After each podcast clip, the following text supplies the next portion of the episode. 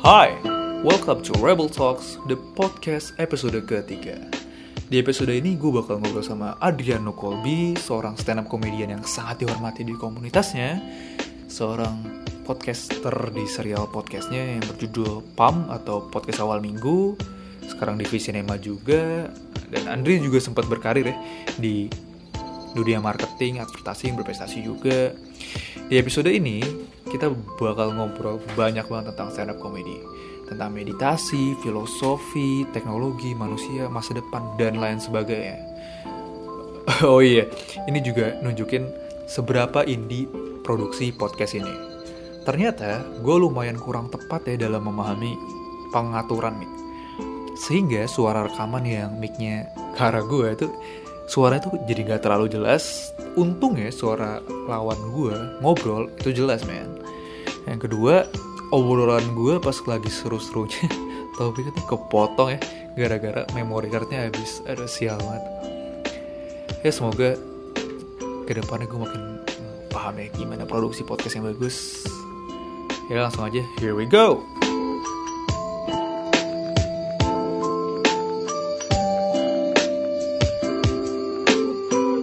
Yes.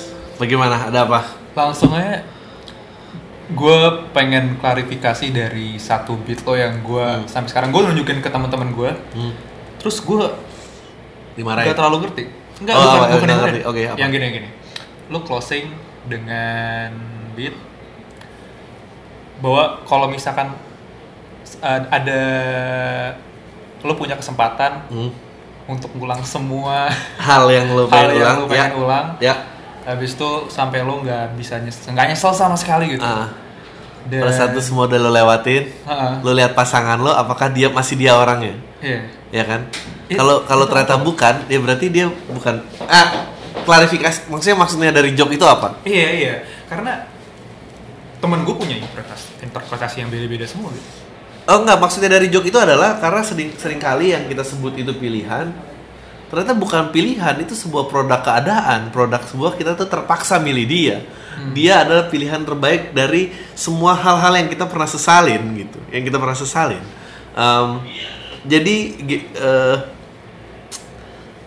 untuk mengetahui apakah dia orangnya, ya lo harus bisa melewati semua penyesalan lo dulu. Kalau dalam an- pengandaian lo aja orangnya bukan dia, ya berarti dia bukan dia orangnya. Karena kan topiknya itu kan, karena gue memberitahu gimana caranya lo tahu bahwa pasangan lo itu emang orang yang pengen lo pilih. Pertanyaannya itu, jawabannya adalah coba lu ulang, lu bayangkan hidup lu seolah-olah tidak ada penyesalan, lu ulang semua. Pada saat itu ternyata dan lu sampai di titik di mana lu tuh menginginkan pada saat lu ada di titik itu sebetulnya lu tuh sendirian apa sama orang yang lu pilih ini kalau jawabannya tidak berarti dari kecil kecil lu sebetulnya lu nggak mau sama dia tapi lu nggak sanggup ngomongnya gitu. Itu itu inti joknya sebetulnya. Itu lo bawain kayak gitu, responnya yang pasti itu bukan. Gimana responnya di tempat-tempat lain? Kalau di tempat yang Oh. nonton di YouTube tuh gua- orang pada bingung semua gitu cuy. Gue gue menikmati gue nggak tahu ya gue sekarang menikmati eh, menikmati respon joke itu ru- ruangan tuh terbelah. Gue gue menikmati sekali karena eh, seninya seninya stand up gue rasa menjadi eh, pemimpin ruangan yang hebat gitu. Dan gimana saat pada saat eh, opini itu tidak disetujui dengan benar dan gimana lu abis itu lu menyetir mereka kembali tetap setuju dengan eh, apa pun yang lu bawakan gitu. Gue menikmati itu karena eh, misalnya misalnya gini karena kadang terlalu gampang. Memang stand up itu seni seni seni mengarahkan opini banget gitu. Jadi misalnya gini di kalangan liberal Oke. di kalangan liberal pada saat gue bilang ya Prabowo kayak tai wes gitu Oke. too easy Oke. too easy dan nggak menarik buat gue. Eh, ini nih keangkuhan gue sebagai seorang stand up comedian. Eh, tapi gimana caranya di kalangan liberal bahwa eh yang lo pilih itu juga nggak bener-bener banget dan mereka setuju itu seninya. Gimana caranya lo di sebuah mereka punya pendapat A misalnya, Iya. terus lo kasih pendapat B, tapi mereka malah setuju. Iya. Lo, lo Eh, menikmati kayak gitu. Menikmati itu. Eh, dan itu juga mengaburkan eh, bukan berarti gue jadi eh, dalam real life-nya gue jadi eh, 100% setuju dengan opini gue gitu. Iya. Maksud bahwa yang menarik adalah eh, selain tawa eh, adalah menimbulkan sebuah pemikiran tadi yang bisa dibawa pulang kayak motherfucker itu orang ngomong gitu. Yang menyenangkan dari joke tadi yang pertama itu, itu bahaya orang yang bawa pulang mikir kayak anjing beneran dia nggak ya? Orangnya gitu. Jadi ada aftertaste yang tertinggal gitu. Bukan cuma hanya dia ketawa dan setuju tapi kayak mulai mempertanyakan kayak anjing bener nggak ya? gitu. Dan di, di situ kan joke lanjutannya adalah eh, anjing lu pasti bingung nih kalau lu pulang sekarang ntar pasangan lu nanya coba kalau kamu ulang semua orang aku nggak orang yang mati gue gue jawab apa ya gitu. Eh, itu menyenangkan buat gue gue punya project pribadi yang di mana kalau misalkan gue nongkrong sama temen gue yang pacaran cowok sama cewek gue telling. Oh, ya. terus gue pengen mereka berdebat anjing jahil banget lo jahil banget dan dan udah ada yang kayak gitu terus iya lah pasti orang banget. bertertawa kan ya menarik banget maksudnya mereka tuh bukan hasilnya bukan cuma ketawa Iya, geli, iya. bukan cuma geli tapi Iya. apa sih definisi lucu menurut lu tuh kayak gimana I- eh, Oke, menurut gua eh, ada dua ya. Gua bukan berusaha mau memisahkan itu. Ada ada geli, ada lucu. Menurut gua eh, geli itu sesuatu responnya sama sama sama ketawa. Eh, geli itu ada sesuatu yang nggak bisa dijelaskan tapi anjing lah ini lucu banget gitu. Dan gua gua menikmati itu juga. Tapi itu itu nggak itu itu nggak ada proses matematiknya. Hmm. Tapi lucu menurut gua ada sesuatu yang masuk akal sekali sehingga orang kayak bangsat gue nggak pernah lihat dari situ dan orang ketawa ada surprise itu aja Eh, dan gue suka bermain di area itu lu- lucunya tuh eh, begitu gitu it- itu jalur yang dipilih gitu sih gue sempat eh, dengerin podcast lu terus lu nge lu udah beberapa kali ngebahas tentang Ali Wong. Ah ah iya dan gue kenalnya dari situ tuh. Gue kenal dari lu terus gue coba untuk dengerin di Netflix. Ya dan wah gila bukan cuma dia doang bahkan. Ah beberapa stand up comedian bahkan dia coba untuk ngas eh, dia topik apa nih biasanya yang masyarakat percaya. Ah umumnya sama orang oh iya iya itulah pasti gitulah Iya. pasti habis itu mereka ngebahas kebalikannya Iya. dan orang tetap setuju iya itu menurut gue wah gila Nah, itu seninya. Itu Eli Wong adalah salah satu yang hebat juga karena di kalangan masyarakat yang liberal, dia powerful women eh, menyediakan uang buat keluarga dia bilang enggak gue pengen jadi housewife. Itu luar biasa menurut gue karena gampang banget. Lu gampang maksudnya gue gue sih nggak gitu suka ya maksudnya ya lu di kalangan liberal ya FPI matahi gitu. Eh ya, semua juga bisa. Maksudnya semua juga Iya. bisa banget. Nggak nggak menarik. Uh, apakah itu sah? Ya sah sah aja tapi uh, bukan jalur yang mau gue ambil. Uh, Eli Wong adalah salah satu yang menarik. Dia gue suka dia karena dia pun uh, kayak bahwa eh dia pun juga terjebak loh dengan kondisi yang apa yang gue bawa gitu bahwa oh ya perempuan harus independen tapi begitu anak gue anjing kayak independen nih bad idea ya gitu maksudnya gue lu gue lu suka lihat gue suka lihat itu dari keraguan dari si pembuatnya sendiri dan dia gimana cara meyakinkan ke penonton dia biar setuju gitu dia tuh materinya agak mirip kalau misalkan gue bayangin Louis C.K. versi Hmm. cewek ya nggak sih Iya, sih kayak melakukan itu juga. gue sayang sama anak gue Nah, tapi sekarang gue Iya. terus-terusan sama dia beberapa bulan Wah. and now I'm in the verge Iya. of putting my daughter in the garbage Iya, itu tuh iya. lucu banget Iya. siapa sih hmm, stand up comedian yang sangat menginfluence lo gue berangkat dari pertama kali eh, pertama kali suka stand up itu nonton Eddie Murphy, Raw and Delirious. Itu Hmm. pertama kalinya Eh, tahun 83 dengan 87 kalau nggak salah. Oke, oke. 8 ya So, 83 atau 87 maksudnya. Ya, tapi Yang eh, kulit merah itu kan dia Ya betul, pakai jaketnya thriller. Kalau nggak salah sih, pokoknya karena waktu itu zaman Michael Jackson di thriller tuh keren banget, semua orang pakai leather. Dia, and then yang boom banget dan eh, besar di publik kan, of course eh, Russell Peters, Ah. somebody gara-gara gue lupa nama turnya apa. Tapi eh, abis itu gue quickly cepet banget bosen, Eh, bosen dengan itu balik lagi ke Eddie Murphy dan ketemu Jerry Seinfeld I'm telling you I'm telling it for, For the the last time. betul. Itu Jerry Seinfeld lu bisa belajar struktur joke dan segala macem. Eh, abis itu udah tuh mulai menggila tuh. Abis itu yang gue paling jatuh cinta banget graduate lagi di eh gue suka Chris Rock dengan Ricky Gervais. Abis wah itu- Ricky Gervais Iya.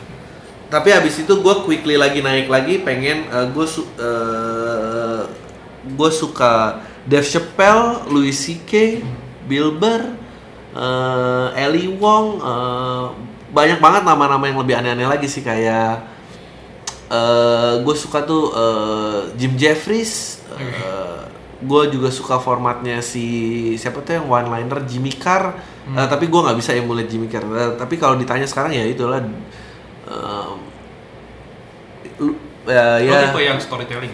Uh, not Maksudnya really. There's always a bit di dalam. Uh, there's always a bit. Tapi uh, storytelling sesuatu hal yang memang oh ya ini karena formatnya gue tahu ah, the best way to do it adalah uh, storytelling dulu dan selalu tapi uh, banyak juga kok a, a bit gitu maksudnya. Oke oke. Lo udah dengerinnya belum sih? Anthony Jeselnik. Anthony Jeselnik ya, huh? Gue nggak gitu ini tapi kenapa? Oke. Nggak Nggak, gitu. gue, oke lo kan di email terus gue mulai, sebenarnya gue terpapar sama dark comedy tuh Hmm. sama Jason dulu. Hmm. Eh, habis itu udah mulai coki muslim, udah mulai dark Iya. comedy. Apa pendapat lo tentang komedi? Gimana caranya mereka bisa ngebuat kalau misalkan dibedah, Ah, itu kan nggak sekali. lucu ya, Nggak lucu, ya. Nggak lucu banget. Cuma kok bisa ketawa gitu. Dan ketika abis ketawa, kita guilty. itu itu dia. Kan, kok bisa? Menurut lo gimana caranya bisa tahu ini lu bakal lucu gitu? Ah, iya, iya, itu itu sesuatu sesuatu misteri yang kalau gua sih tadi gitu ya, kalau buat gua barometernya lo harus bisa buat diri lo ketawa dulu. Abis itu gimana proses meyakinkan eh, siapa yang kalah mental duluan aja, maksudnya kalah mental bahwa keyakinan lo ini lucu apa penonton apa keyakinan penonton nih kuat-kuatan mana gitu. Ba- banyak kok jok-jok gua yang it takes six months to figure out bahwa pengen gua akhirnya dapet nih lucunya gitu. Tapi lu, lu maksudnya cuma bahan oh ini premisnya bagus gue pengen bawa ini tapi ini gimana? nggak nggak tahu. Iya nggak tahu. Semu- jadi semua catatan gue tuh catatan-catatan nggak make sense gitu kayak Oke. eh, kepikiran gue selalu keep a note handy gitu. Oh iya ini gini ini gini lucu kali ya ini gini gini lucu kali ya. Ini ini lucu. Tapi itu nggak bisa dites sampai eh gue eh, baca reaksi penonton gue nggak apa biasanya dari semua catatan itu dan ada beberapa berhari-hari yang itu stay dengan gue eh ini, ini yang punya potensi nih. Barometernya itu dulu. Ini gue berusaha cari cari cari oke ketemu lucunya misalnya dalam format audio di podcast. Ini gue akan gue harus coba open mic gue harus cari bentuk efektifnya gimana. Eh, itu semua proses sih. Em, tapi gue juga believe bahwa ya being general jadi general dalam sebuah ruangan gitu bahwa lu yang decide what's funny for them bukan the other way around gitu. Cok ya dan muslim tahu banget caranya melakukan itu. How's the process man lo gimana sampai jadi materi yang oh ini udah apakah mas misalnya ada materi yang lu pikir ini udah solid nggak bisa ditambah? Apa gimana sih cara lu nulis tuh gimana? Awalnya tuh dari mana? Hmm, apakah materi itu selalu bisa dipoles? Se- se- selalu bisa. Selalu bisa. Jadi kayak eh gimana ya premis adalah sesuatu hal yang akan lu kepikiran duluan bahwa oke. Nah tapi itu deliver the premise menurut gua punchline is just a punchline. Sekarang menurut gua lebih penting tuh em, men-set up penonton tuh jauh lebih penting karena apalagi kalau premis lu semakin beresiko semakin berat Hmm. lu eh, lu harus set up dengan baik. Be- jadi begitu premis orang kayak anjing dia masukin gua ke sebuah ruangan yang gua nggak ngerti and then lu patahin di sana. Eh, kayak yang gue bilang tadi gue ada enam bulan kayak anjing lah nih gimana caranya? Ini nggak lucu-lucu terus ketemu atau bisa jadi bengkak banget. Eh, sekarang pada saat gue udah setup benar dan punchline-nya masuk eh, eh, premisnya masuk punchline tuh bisa bisa keluar apaan aja. Gue selalu kayak ada tiga atau empat yang gue ready untuk ini tergantung bacaan gue terhadap penonton. Oke satu dapat oke dua gue masuk sekarang nggak? Gue tiga ada gue mau masuk ke mana nih? Gue mau apa? Eh, sekarang gue lebih senang membaca di penonton ya gitu. Jadi kalau ditanya berkembang selalu bisa berkembang. Tapi tinggal eh, lu kedewasaan lu di atas oke lu mau cut di sini apa lu mau terus di sini? Maksudnya itu it's totally up to you sih. Em, dulu gua komedian yang sesuai banget dengan rencana gua kayak gue bilang tadi. Sesuai banget dengan rencana gua tapi ternyata dan lo bilang juga lo kata per kata gitu kata berkata bahwa gue nggak punya skill itu karena gue nggak pernah jadi MC gue nggak pernah jadi penyiar radio Ehm, mungkin 80% gue harus hafal mati dan cuma roomnya sedikit. Tapi sih ya, ngeliatin orang-orang kayak kayaknya yang lain otaknya nggak bekerja jadi gue pengen punya gitu. Ehm, jadi sekarang lebih mengembrace apa pun yang keluar gue tahu penontonnya bisa gue sikat sekali gue sikat sekali lagi ada penonton yang kayak ini. Dan itu um, kemarin gue baru ngobrol sama Coki sama Muslim batasannya emang cuma guts lo guts tuh dalam artian nyali dan naluri ya maksudnya kayak oke okay, guts gue bilang ke sini sih. Yang kayak gitu-gitu tuh penting banget ternyata. Technically gimana? Proses penulisan yang mungkin lo dari dulu cari-cari terus apakah sekarang udah ada cara penulisan yang nyaman? Apakah lo masih nulis? Gimana? Dari awal sebuah ide observasi sampai Hmm. hasil akhir jokesnya yang udah mateng nih udah gue bisa bawain berkali-kali nih. Gimana lo akan kecewa sama jawaban gue so, Hmm. Sebetulnya pelajaran bahasa. Jadi sebelum lu menjadi lucu, lu harus make them understand, mengerti apa konteksnya. Jadi mengenal struktur SPOK itu penting banget. Subjek, predikat, objek, ke- keterangan. Apa yang lu mau sampaikan harus penting. Itu satu. Nah kedua, joke itu sebenarnya formatnya sama kayak paragraf kayak ada kalimat inti ada kalimat pendukung kalau lu nggak pernah mengerti gimana caranya menulis paragraf dengan baik bahwa lu menuliskan sebuah paragraf lu tuh ngerti bahwa paragraf ini mengomongkan subjek A. pada saat lu mengerti itu punchline itu sifatnya kalimat pendukung. Jadi lu butuh preambul awalan and then kalimat intinya apa and then pendukung kalimat inti tersebut apa. Nah kalimat pendukung punchline kalau lu mau bedah lagi punchline itu bentuknya cuma majas. Ma ma- majas lu pelajarin majas. Semakin lu mengerti majas tuh gunainnya gimana lu ngerti punchline apa yang tepat untuk membuat kalimat premis lu itu mudah dimengerti. Gue sih percaya dengan mudah dimengerti ya bukan lucu. Jadi begitu orang ngerti orang akan ketawa gitu. Apakah tentang diksi? Apakah tentang di, oh of course diksi berpengaruh apa tapi gue hmm, gue nggak kuat dengan diksi. Mungkin kayak Aco gitu lebih kuat dengan diksi eh. tapi diksi tuh kayak lu ber, kalau lu berbicara tentang joke dan lu menghandle dengan diksi diksi tuh kayak lu bangun mobil diksi itu cuma obat poles doang ngerti nggak? kayak lu kayak lu di, di ujung banget itu tuh eh, whipped cream on with cherry on top banget gitu itu finishing touch banget sih. Itu crafting tuh jatuhnya. Tapi sisanya menggunakan eh, hiperbola analogi atau exaggerasi yang unik itu itu punchline lo Eh, sisanya mindset sisanya pemikiran. Eh, seberapa yakin lo dengan oh belief lo gitu. Itu sih. Eh, jadi kalau ditanya benar ya nggak ada. SPOK yang baik kalimat paragraf yang baik. Semua rahasianya kita tahu setup premis punchline. Nggak nggak ada lagi yang eh, nggak ada yang nggak ada yang misterius sebetulnya. Seberapa penting setup? Kalau misalkan Chris Rock bilang oh yang penting konteksnya makanya gue dia Ya.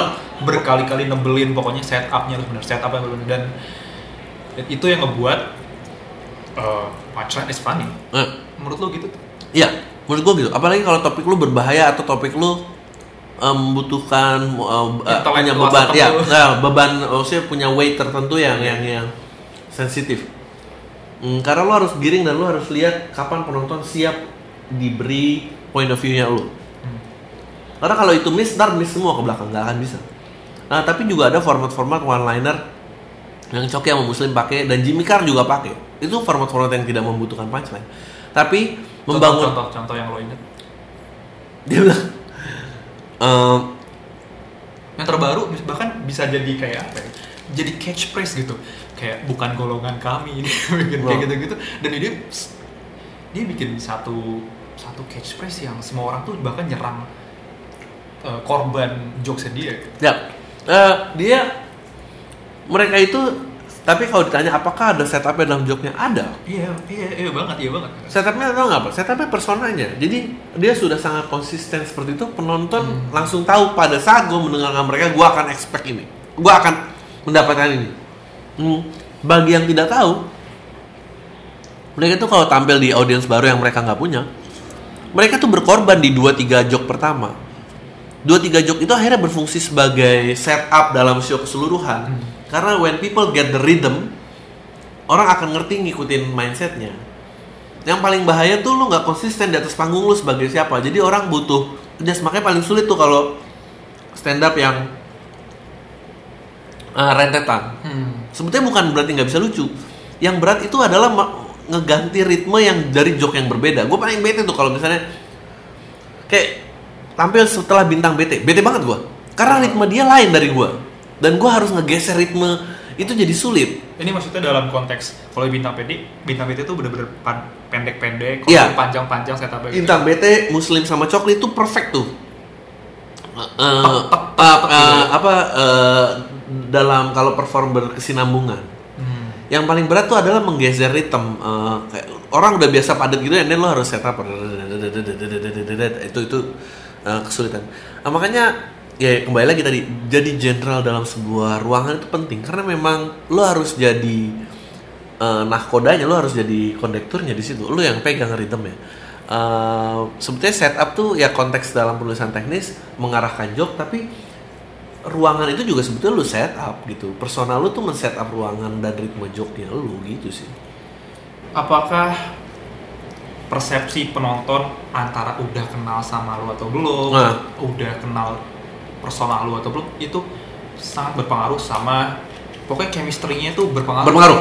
Karena waktu lu, gue inget ya terakhir kali gue nonton lu Hah? di local stand up day, ya lu tuh bener-bener mungkin karena orang di situ penontonnya bener-bener orang yang suka banget stand up ya dan nama lu gede di komunitas itu. ya Jadi ketika lu baru masuk aja, langsung kayak oh ya lain ya Abis itu kayak, aduh gue pengennya, apa lu gimana pembukanya? Oh gue pengen kayak rockstar gitu. ya gua eh gua mau ngomong tuh gua harus berhentiin tepuk tangan lo maksudnya lo tepuk tangan sebentar doang gitu I- itu Ya. apakah lo udah expect apa Eh, itu improv? line itu waktu line itu pertama kali keluar improv Oke. pertama kali keluar tapi ternyata oh sadar oh dia kayak bisa dijadiin senjata nih Oh. gitu eh ya tinggal gue bolak balik aja kalau mereka tepuk tangannya sebentar gue bilang eh padahal gue tuh pengen lo yang kayak sampai ketep tepuk Oh. tangan lo tapi kalau tepuk tangan lo megah banget gue akan bilang gue berarti selangkah lagi nih akan nyampe yang gue harus stop stop stop stop gitu maksudnya eh, tepuk tangan yang harus gue stop stop gitu nah itu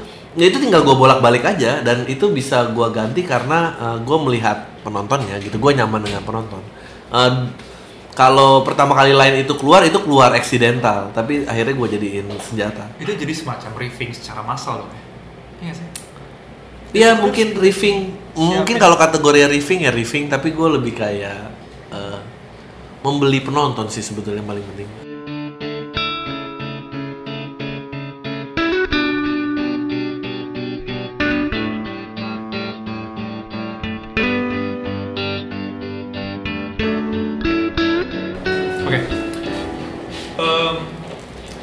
kalau lo diberikan kesempatan ngobrol sama satu orang selama satu jam, Eh, siapa pun itu, ah udah meninggal atau masih ada nah siapa pun ini pertanyaannya Eh, siapa yang bakal lo pilih? Ngobrol sama satu orang satu jam, siapa pun. Who's gonna choose, man? eh ada dua. Kalau yang masih hidup siapa yang udah mati siapa? Oke, boleh. Gue pengen ngobrol sama kalau masih hidup si siapa yang bikin Tesla? Eh, eh, Elon Musk. Ya Elon Musk. Gue pengen Oh. ngobrol sama Elon Musk Siap. yang masih hidup. kalau yang udah meninggal gue pengen ngobrol sama komedian namanya Gary Shandling. Oh, gue baru dengar. Lo ya lu cari aja Gary Shandling terakhir dia main di Avengers yang di Captain America yang ada senator Hmm. yang bisikin "Hail Hydra Oke. Uh, atau di di Iron Man 2 dia jadi orang yang mau mencita, menyita kostumnya si Tony Stark.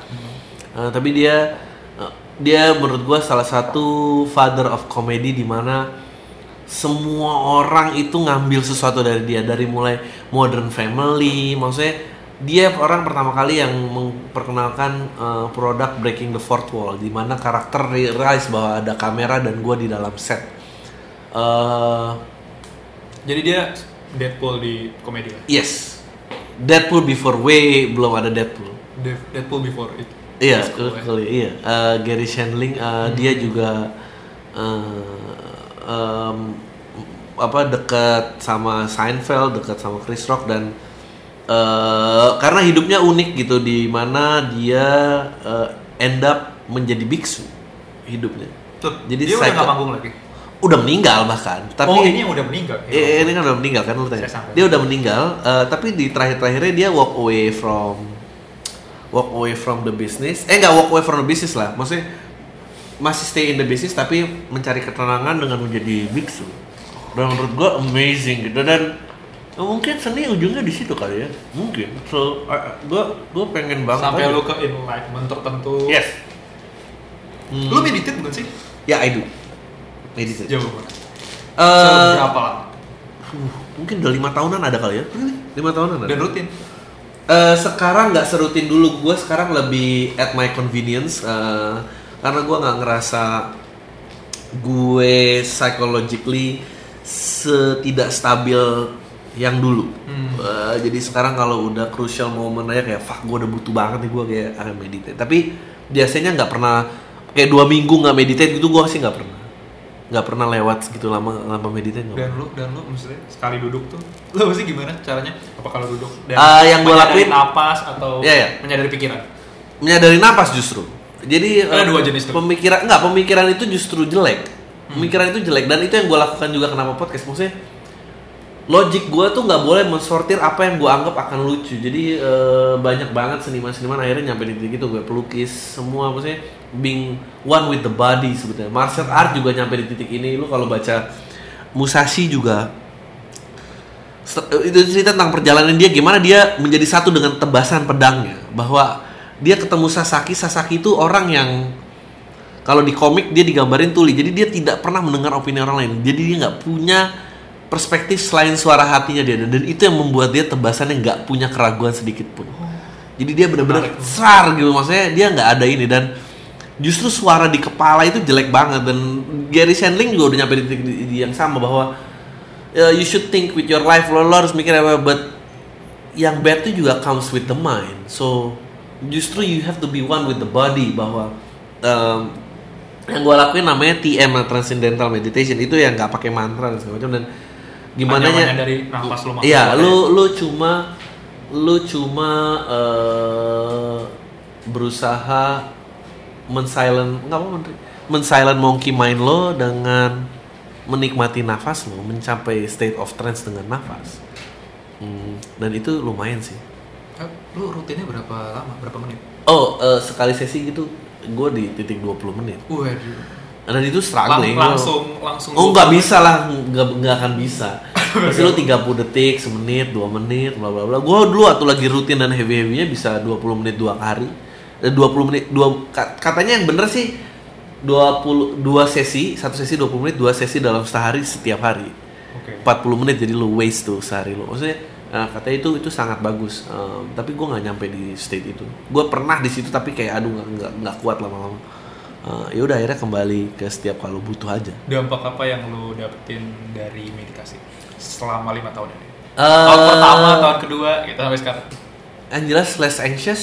Hmm. Eh, kalau di kalau di panggung efeknya everything becomes a slow mo gitu. Nggak harus menjadi pressure yang kalau gue ketekan gue harus tekan balik gitu. Yang kayak gitu-gitu sih yang yang yang gue berasa bahwa semua tuh ternyata hanya interpretasi lo aja dan belum tentu action yang nyata itu seburuk apa yang ada di pikiran lo. Gitu sih. Jadi kalau kayak gunanya gue jadi di komedi kayak oh nggak lucu kayak gue harus workout minggu ini nggak lucu mereka mikir apa emang nggak itu ke breakdown menjadi momen-momen yang clear sebelum itu begitu feedback yang gak sesuai dengan rencana gue gue langsung berasa dalam kepanikan karena otak gue langsung nyala "Wah, wah, lo harus kuat." Ya, gimana cara lu men-slow down proses itu dan kalau perlu nggak nggak perlu ada Jadi itu gunanya meditasi bagi menciptakan karya.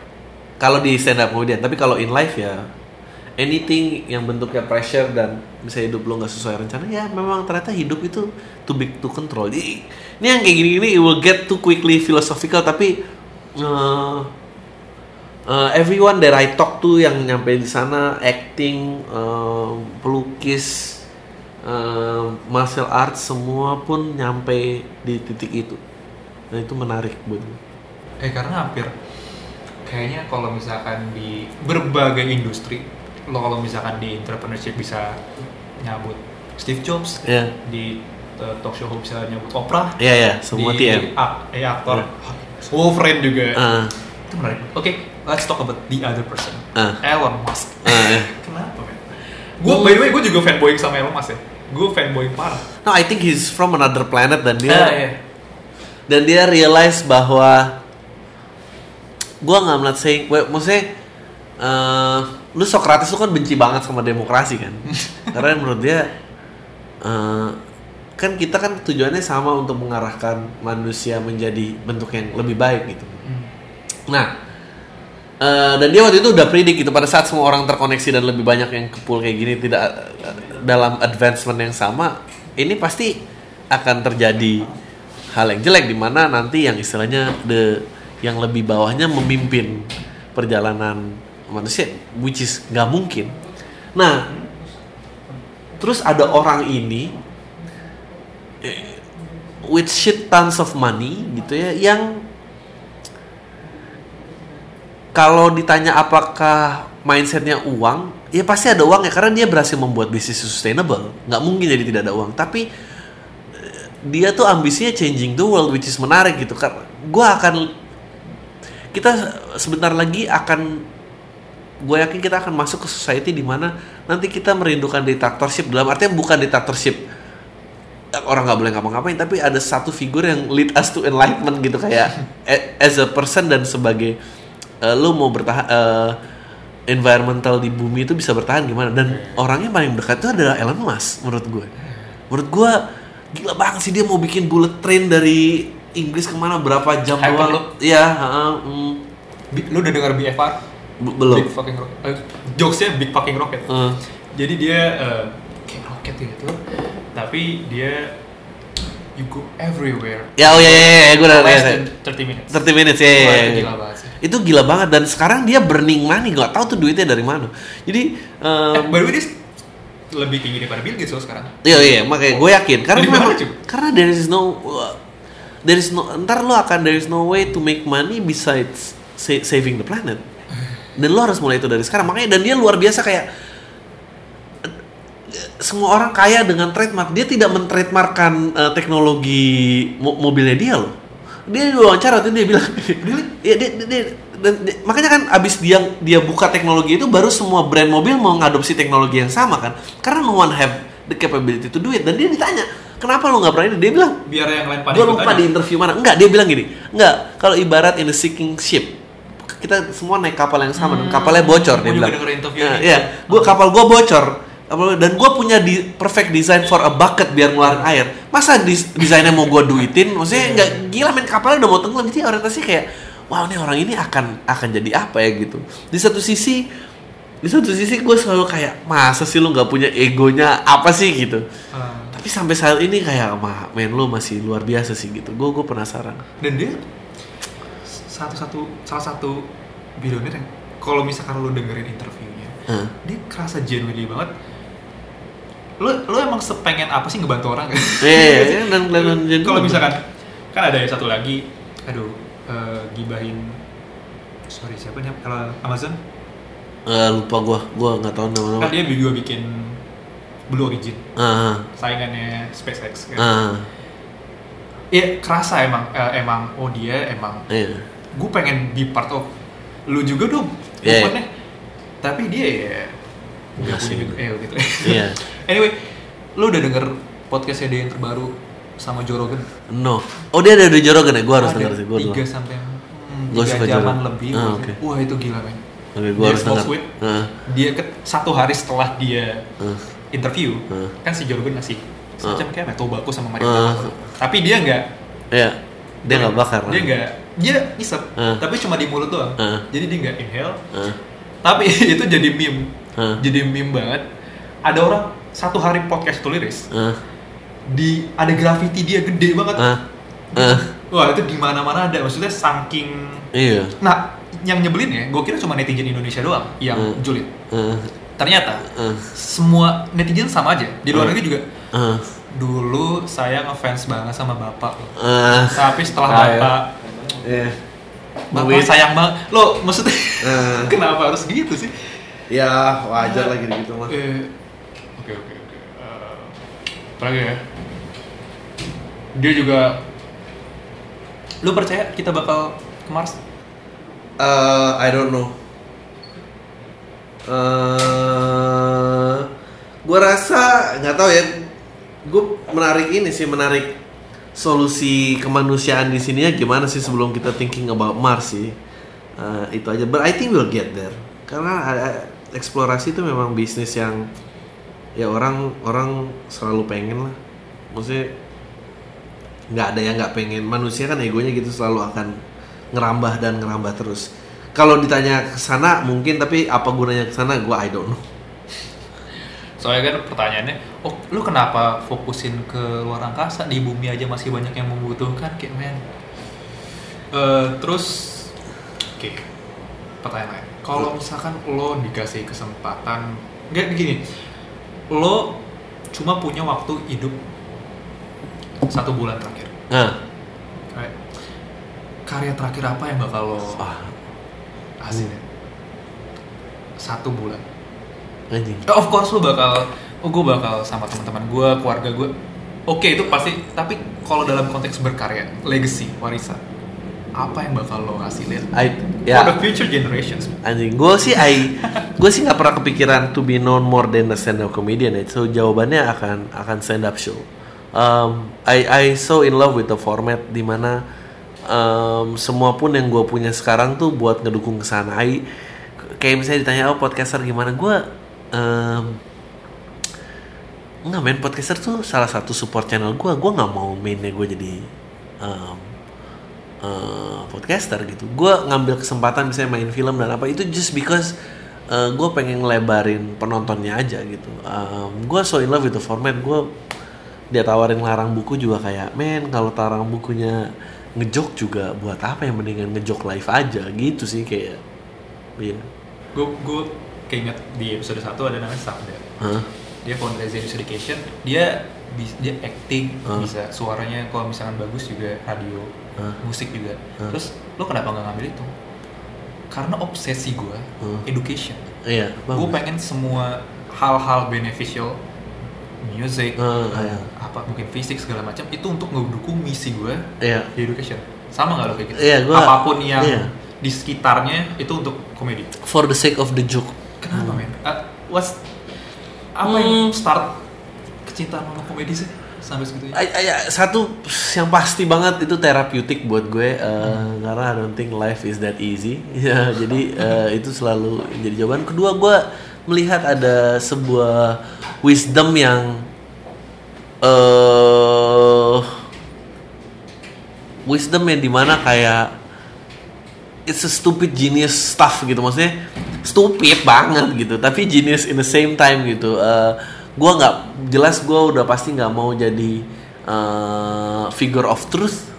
Em, kar- karena limitasi gue uh, uh, gue banyak punya limitasi di sana gitu. Gue nggak kayak reference dan segala macam. Menurut gue gue nggak mau mengambil limelight itu dari orang-orang yang tadi lo baru sebutin. Misi dia pendidikan. Menurut gue that person whoever that person dia harus jadi figure of truth. Gue gue nggak mau men gue gue mau stick dengan what I do aja gitu. I I think if if you start idolizing comedian become figure of truth menurut gue lo udah lo udah salah sih gitu maksudnya. Ya they can be inspiring they can be tapi most of the time they need to be funny gitu. apa definisi lo tentang figure of truth? Uh, I think figure of truth should uh, be owned only by um, political leaders, uh, educators, uh, uh, scientists. Those people should have the rights dan mereka mereka mestinya nggak kayak misalnya politician politician mestinya nggak boleh mengabuse itu karena banyak orang yang yang yang menggantungkan diri di situ. Uh, yang problematik buat gue adalah orang yang bukan di situ pengen dikenal menjadi figure of truth itu yang buat gue problematik bahwa kayak lo contoh-contoh ya banyak kan komedian yang merasa um, opininya valid dalam dalam berpolitik gitu. Maksudnya ba- banyak banget gitu. Dan menurut gue ya terserah dia mau ngambil tapi menurut gue um, lu nggak punya otorisasinya men di situ. Gue sih gue sih percaya dengan otorisasi figur ya. Maksudnya lu kan nggak akan mau membedah lu nggak akan mau diperiksa sama orang yang nggak punya dokter kan. Eh, di, di, di zaman kita akan bergeser lagi kok di zaman semua orang bebas beropini dan ngerasa gue bisa jadi apa aja nanti ntar ku- kuratorial ak- atau pembatasan itu akan menjadi sesuatu hal yang penting lagi sih gitu sih dan itu akan menarik kapan ini bisa dibatasi sebetulnya tapi argumen lo tentang komedi bahwa is genius and stupid at the same time Eh. itu bener banget Iya. karena once gue denger jokes sesuatu Ya. yang di mana itu benar-benar re- representasi di dunia nyata Hah? tapi berlawanan Eh. dengan contoh gue kasih contoh. eh, jokesnya Giselnik Ah. lu nonton stand up Eddie special dia enggak, enggak, gua salah satu it's one of the best jokes ever jokesnya dia gua nggak boleh nggak ya Nggak apa-apa. Eh, gini jokesnya dia tuh dia ngomongin tentang Hmm. jadi dia su- suka kalau misalkan dia kan dark jokes banget kan Hmm. jadi kalau misalkan ada apa ya ada bencana atau tragedi di masyarakat dia tuh langsung bercandain dan dia Hmm. merasa bahwa it's Betul. never dia nggak pernah terlalu Oke, I heard about that joke. Dia bilang kayak eh, enggak mesti you should take time to do that joke. That's even worse. Jadi meaning lo harus nunggu time. Bener gak joke itu? Beda ya? Oh, Oke, beda. sorry. terus Eh, terus dia juga itu, itu juga itu juga maksudnya Hmm. premisnya termasuk cuma dia ngejokesnya tentang lebih ke eh, bahasanya apa gue nggak masuk, ma- masuk di kepala gue lagi istilahnya ini padahal terkenal banget kalau misalkan nggak apa sih namanya kalau misalkan jokes butuh waktu butuh waktu sehingga jadi Iya, iya, iya. iya. nggak pernah Eh, terlalu cepat nggak pernah terlalu Iya itu yang bilang eh, siapa gue lupa quote-nya. Iya, iya. Iya, ini betul. Tragedi plus time equals comedy. ya pokoknya gitu lah Eh. enggak lah gue tuh justru gue nggak ngejokes orang yang terkena eh, bencana Eh, di saat waktu mereka dapat bencana Hmm. kenapa karena ketika mereka dapat bencana mereka nggak buka twitter men iya, iya, bener. mereka nggak buat gue nggak gue nggak ngejokes tentang Hmm. mereka gue nggak buat ngejokes tentang orang-orang yang kena yang baca twitter ini Iya, terus iya. orang marah Hmm. Eh, terus oh orang kalau misalkan ada bencana contoh ya di Hmm. gue inin ke Indonesia ada bencana di Lombok di mana Hmm. terus banyak semua orang pada saya turut berduka cita Hmm, kepada hmm, wa- hmm. warga yang terkena bencana saya Hmm. saya turut sedih turut berduka cita terhadap Hmm. warga yang kena bencana mereka terus dibilang you know how much it worth Hmm. nothing bagus. fucking nothing Eh, bagus. less than nothing Bagus. lo tau kenapa karena lo nggak mengorbankan waktu lo usaha lo bahkan duit lo untuk mereka Hmm. lo tau nggak lo kayak gitu tuh seakan-akan lo ngomong apa sebenarnya oke aku tahu semua media pada Like ngomongin bagus. bencana itu tapi Nah. aku juga sedih dong perhatiin aku juga kali Bagus, itu bagus. kayak one of the best jokes Bagus. dan sekarang nempel di kepala gue kalau misalkan ada orang yang turut berduka cita kepada maksudnya dalam tapi dalam situ gue nggak sepenuhnya setuju juga Iya, maksudnya iya, kita gua ngerti. ada banyak orang yang genuinely ngerasa Betul. wah ini ngebantu juga maksudnya kita shout out ke kita bisa.com segala macam tapi at the same time jokesnya nempel di kepala kita Iya, iya. iya. Eh, kalau gue nyebutnya eh, eh, ini fame whoring eh, culture gitu. Jadi ya udah lu fame whoring aja gitu. Lagi ada yang terkenal itu ah gue gue merek ke sana ah lagi ada yang terkenal ini gue merek ke sini lah gitu ya fame whoring aja gitu. Iya. Ah. Ban- dan itu salah satu jokes dari satu stand up comedy dan banyak banget jokes yang ngebuat persepsi kita terhadap suatu isu. Hmm. Jokes lu tentang eh, stiker mobil keluarga itu kan itu kan ngubah banget pandangan Hmm. atau jokes lu tentang orang-orang yang audisi di iklan itu itu yang tonggol segala macam Hmm. itu menurut gua itu nempel banget di kepala gitu gimana gimana pendapat lo tentang komedi bisa mengubah maksudnya kita pasti nggak pretensius kalau misalkan enggak aku emang ini just for the sake of eh, emang ini lucu aja Iya. Cuma Eh, nggak- tapi itu tugasnya seni kan? Maksudnya that's the job. Maksudnya that's the job where art imitates life, life imitates art. Bahwa it becomes an art.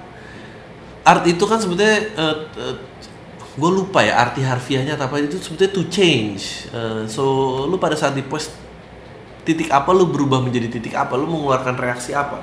So there's a feedback sebetulnya yang diharapkan dari setiap eh, bentuk seni yang dilahirkan. So eh, di luar purpose misalnya kayak komedi membuat tawa bahwa menjadi seni bahwa pada saat lu melihat itu and, and it moves you, in move you in certain way gitu. Eh, dan itu bisa ditemuin di berbagai macam hal gitu. Maksudnya eh, meja yang dipahat dengan tangan yang terutama yang yang nggak jauh yang nggak terutama benda-benda yang dihasilin nggak jauh eh, dari dari manusianya gitu. Maksudnya cuma bermodalkan kuas cuma maksudnya nggak nggak banyak interupsi alat dari produk jadi gitu. So memang itu tugasnya. So kalau emang mau diang jadi ada entertaining ada it becomes art gitu. So ya lu berusaha ngarah sana aja gitu itu tugasnya. Dan dan tugas lu untuk mengaburkan lin garis antara kenyataan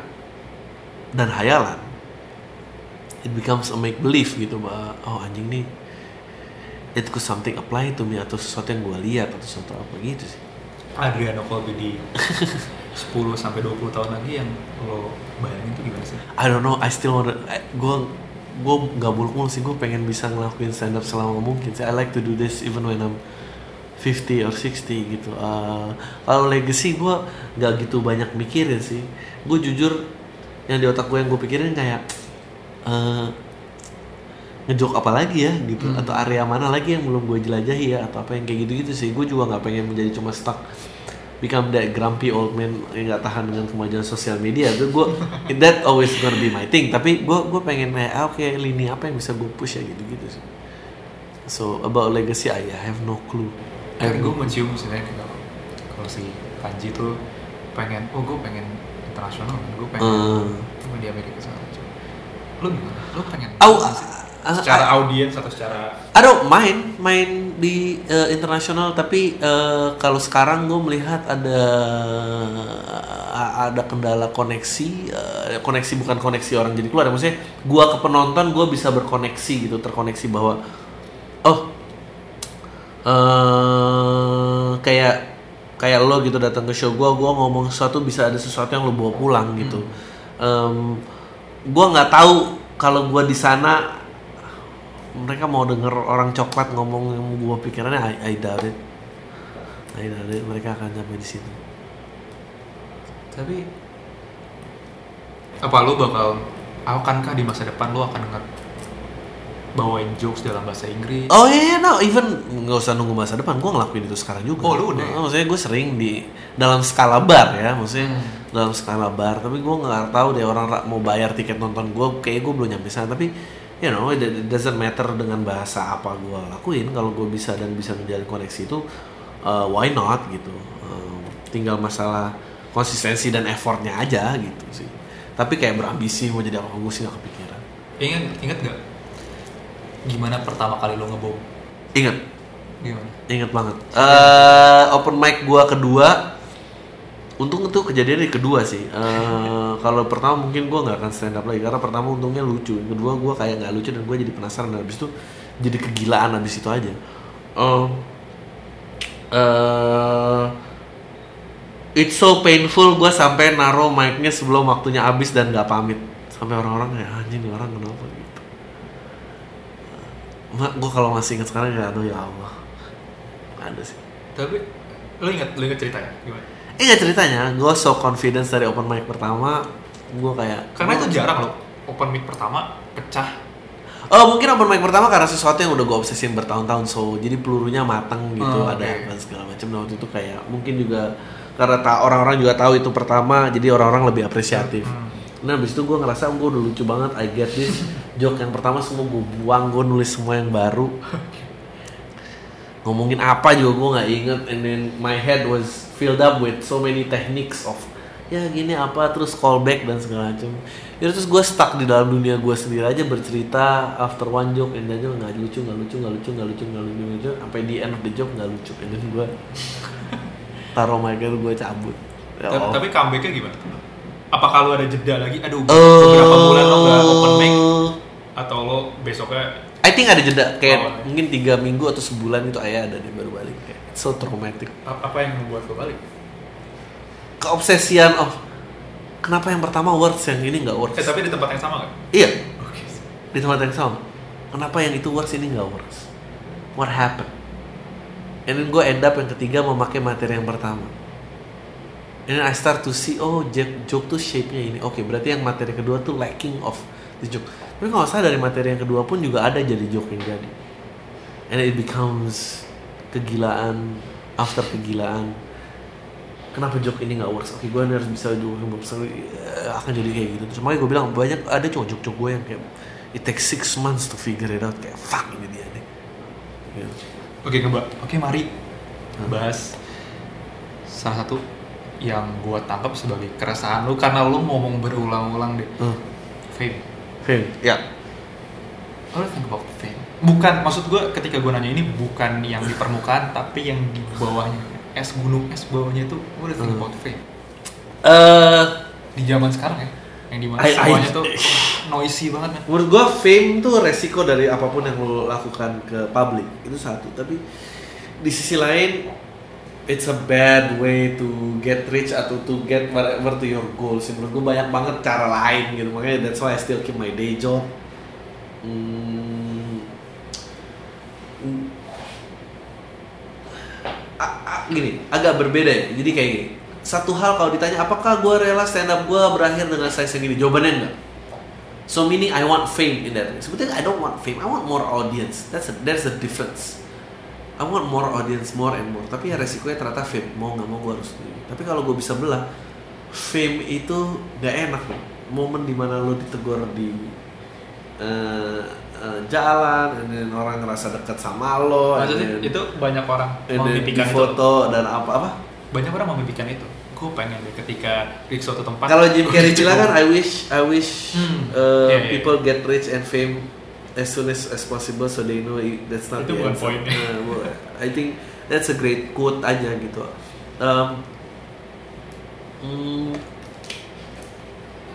nggak ada. I don't, I don't mind working lah artian working English joke. I don't mind working entire my life. I maksudnya kalau nggak working juga nggak apa-apa dong.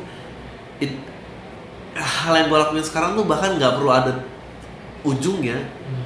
if I can do this sampai gue tua juga it's it's fine I don't I don't mind dalam skala apa pun ya Eh, tapi kalau ditanya sekarang skala segini rela nggak coba deh kalau nggak gue kalau gue rela gue pasti nggak akan podcast gue nggak akan cari kamera Jawaban lo kemarin itu buat gue mungkin akan gue quote kalau misalnya orang menanyakan hal yang sama. Hmm. Jawaban lo tentang men semua orang tuh pengen karyanya dirayain. Iya. Semua karya pengen dirayain. Gak ada bohong bullshit ini bukan tentang side stream atau mainstream. Semua orang emang tujuannya mainstream. Iya. Tapi gimana cara lo meraih ke sana, iya achieve itu tanpa ngubah diri lo. iya itu yang paling benar it's, uh, Permasalahannya sekarang emang works. Gue gue nggak ngerti kenapa orang nggak sadar. uh, Karena gini, karena contohnya tuh terkenal di zaman sekarang terkenal di zaman dulu tuh beda banget. Di zaman sekarang apa pun yang lo lakuin Eh. terekam ya. Eh. Dan dan semua orang tuh ngejar itu. hmm. Karena mungkin beberapa influencer, so-called influencer tuh wah dia sukses kok dengan ngebuat yang aneh-aneh, Hmm. ikut media dan ya ya mereka sukses. Kenapa gua nggak ngelakuin itu? Tanpa memikirkan di masa depan kemungkinan kemungkinan di masa depan kalau misalkan lu jadi orang gede lu jadi caleg. Iya. terus lu bisa di blackmail sama kelakuan bodoh lu di masa lalu. Kenapa Hmm. lu nggak mikir ke sana gitu? Lu mikir nggak mau ya. Orang doing it for many different reasons dan lo nggak bisa memaksakan apa yang menjadi apa yang lo percaya ke orang lain. Nah ini gue juga percaya itu. Maksudnya eh, background ekonomi yang sulit maksudnya eh, psikologi yang salah maksudnya so many factors kenapa orang melakukan itu. Eh, kenapa nggak bisa mikir ke sana? Ya anjing you be surprised how how betapa orang tuh eh, lain-lain banget. Em, dan lu nggak mungkin menyetir orang untuk alasannya seperti itu. Karena sekarang em, environmentnya memungkinkan lo untuk melakukan itu. Jadi eh, mau nggak mau makanya ini dia kenapa kan balik lagi kenapa Elon Musk tuh menjadi sesuatu figur yang sangat menarik. Karena Benar. kita akan burn out dengan eh, connectivity dan dan dan dan semua ini user generated. Ini ini kan sebetulnya ini kan sebetulnya eh, faham, faham demokrasi kan? Maksudnya semua beropini semua terkoneksi semua Iya. memperjuangkan ini ternyata eh, sistem ini works nggak buat humanity? Jawabannya mungkin enggak dan pendulum itu akan balik lagi ke sini sampai kita capek dan di mana pendulum itu eh, maksudnya demokrasi kan juga produk anti produk anti eh, eh, eh, dictatorship kan? Maksudnya an- a- anti kiri dan pendulumnya lagi swing ke kanan terus. Dan tiba-tiba yang kita pahami sebagai sebuah kebenaran value itu pun nggak stay. Sekarang nih akan swing balik lagi gitu dan udah ketahuan. Maksudnya selain Elon Musk maksudnya em, kenapa Donald Trump kepilih The Bre- Bre-. Brexit nggak ya Brexit eh, Indonesia sekarang kayak gini terus eh, Duterte kepilih di Manila eh, itu kan semua balik people missing eh, di eh, missing leadership gitu. Apakah leadershipnya bener apa enggak itu urusan lain. Tapi people miss that. So pengen dulu makan swing dan kita akan balik lagi swing ke kanan. Eh, dan ini akan nggak akan habis sampai nggak tahu ya akhir hayat sih kayaknya. Ya, makanya menarik lu harus mau lu harus nonton eh, film lu nonton Watchmen nggak Oh nonton banget. ya makanya itu kan itu kan Lord adalah salah satu karakter favorit gue. ya itu kan itu kan eh, eh, antara antara kiri dan kanan banget gitu kan satu dipimpin dengan fasisme dan sebuah kebenaran dan sistem yang teratur satu nggak nggak problem harus dibantah satu persatu which is menyuarakan semua yang ada which is, itu, apakah itu sebuah hal yang berat mungkin jawabannya enggak Mana yang lebih serem? Gue udah ngobrolin sih. Masa depan yang dibayangkan Huxley di Brave New World atau lu tau ini gak sih? Iya, iya. Atau Orwell-nya Orwellian-nya sekarang sih nggak ada yang lebih mengerikan daripada Brave New World sebetulnya. 1984. Karena Se- sekarang bener people like so lost man people don't orang udah nggak tahu lagi man gila lo kayak uh, Billboard juga share it kan bahwa it's amazing how Kathleen Jenner begitu dirayakan sementara ada baby seal wash up in the water karena there's no fish left and then everybody talking to this lady yang lo nggak boleh salah pronounce karena kalau lo panggil dia sir orang semua homophobic orang nggak boleh reacted in a certain way or you im- uh, immediately homophobic sementara kan kita nggak ada yang tahu inner thoughts-nya dia Wah, anjing menurut gue wow that's profounding kan kayak anjing ya juga ya gitu maksudnya uh, gimana responnya? Gue suka banget gimana responnya Ricky Gervais ke Catherine. Tau gak lo jokesnya? hmm. Aduh gue lupa lagi jokesnya. Pokoknya pokoknya dia sering banget ngebahas dan brilian banget gimana dia dari dia ngambil contoh Caitlyn Jenner untuk ngebahas Hmm. eh, LGBTQ Hmm. dan gue gak tau di mana sih. Terus terus gimana? Ya enggak itu akan jadi topik menarik kayak LGBTQ tuh terutama yang di T-nya ini akan jadi bahasan yang sangat menarik. Apakah ini sebuah mental illness? Apakah ini sebuah choice? Gue di sisi lain kalau lu dewasa lu berhak menentukan apa pun yang lu putuskan untuk badan lu dan bagaimana lu menghidupi lu. maksudnya gue nggak masalah sama orang poligami gue nggak masalah orang eh, poliandri gue nggak masalah dengan prostitusi gue bermasalah dengan human trafficking karena itu ada hak asasi manusia yang dirampas. Gue bermasalah dengan poligami dan poliandri kalau orang di bawah umur lo bawa bawa bawa ke lingkungan itu. Eh, pada saat lu dewasa dan lu sane lu berhak menentukan apa pun. Itu gue setuju. Nah tapi removing body parts ini selalu menjadi pertanyaan besar gitu. Karena ada penyakit lagi yang dia juga tidak suka dengan limbs itu juga ada lagi kategorinya. Apakah itu hak? Apakah itu eh, itu akan akan akan menolak people are so lost with with opinions dan dan enggak dan one way op- dan ya ini lagi liberal fasis banget lah. Dan ntar akan swing back balik Trump naik itu kan karena orang enak sama yang liberal yang menjadi fasis di mana enggak masih banyak orang konservatif masih orang yang merasa puritan masih banyak orang yang memegang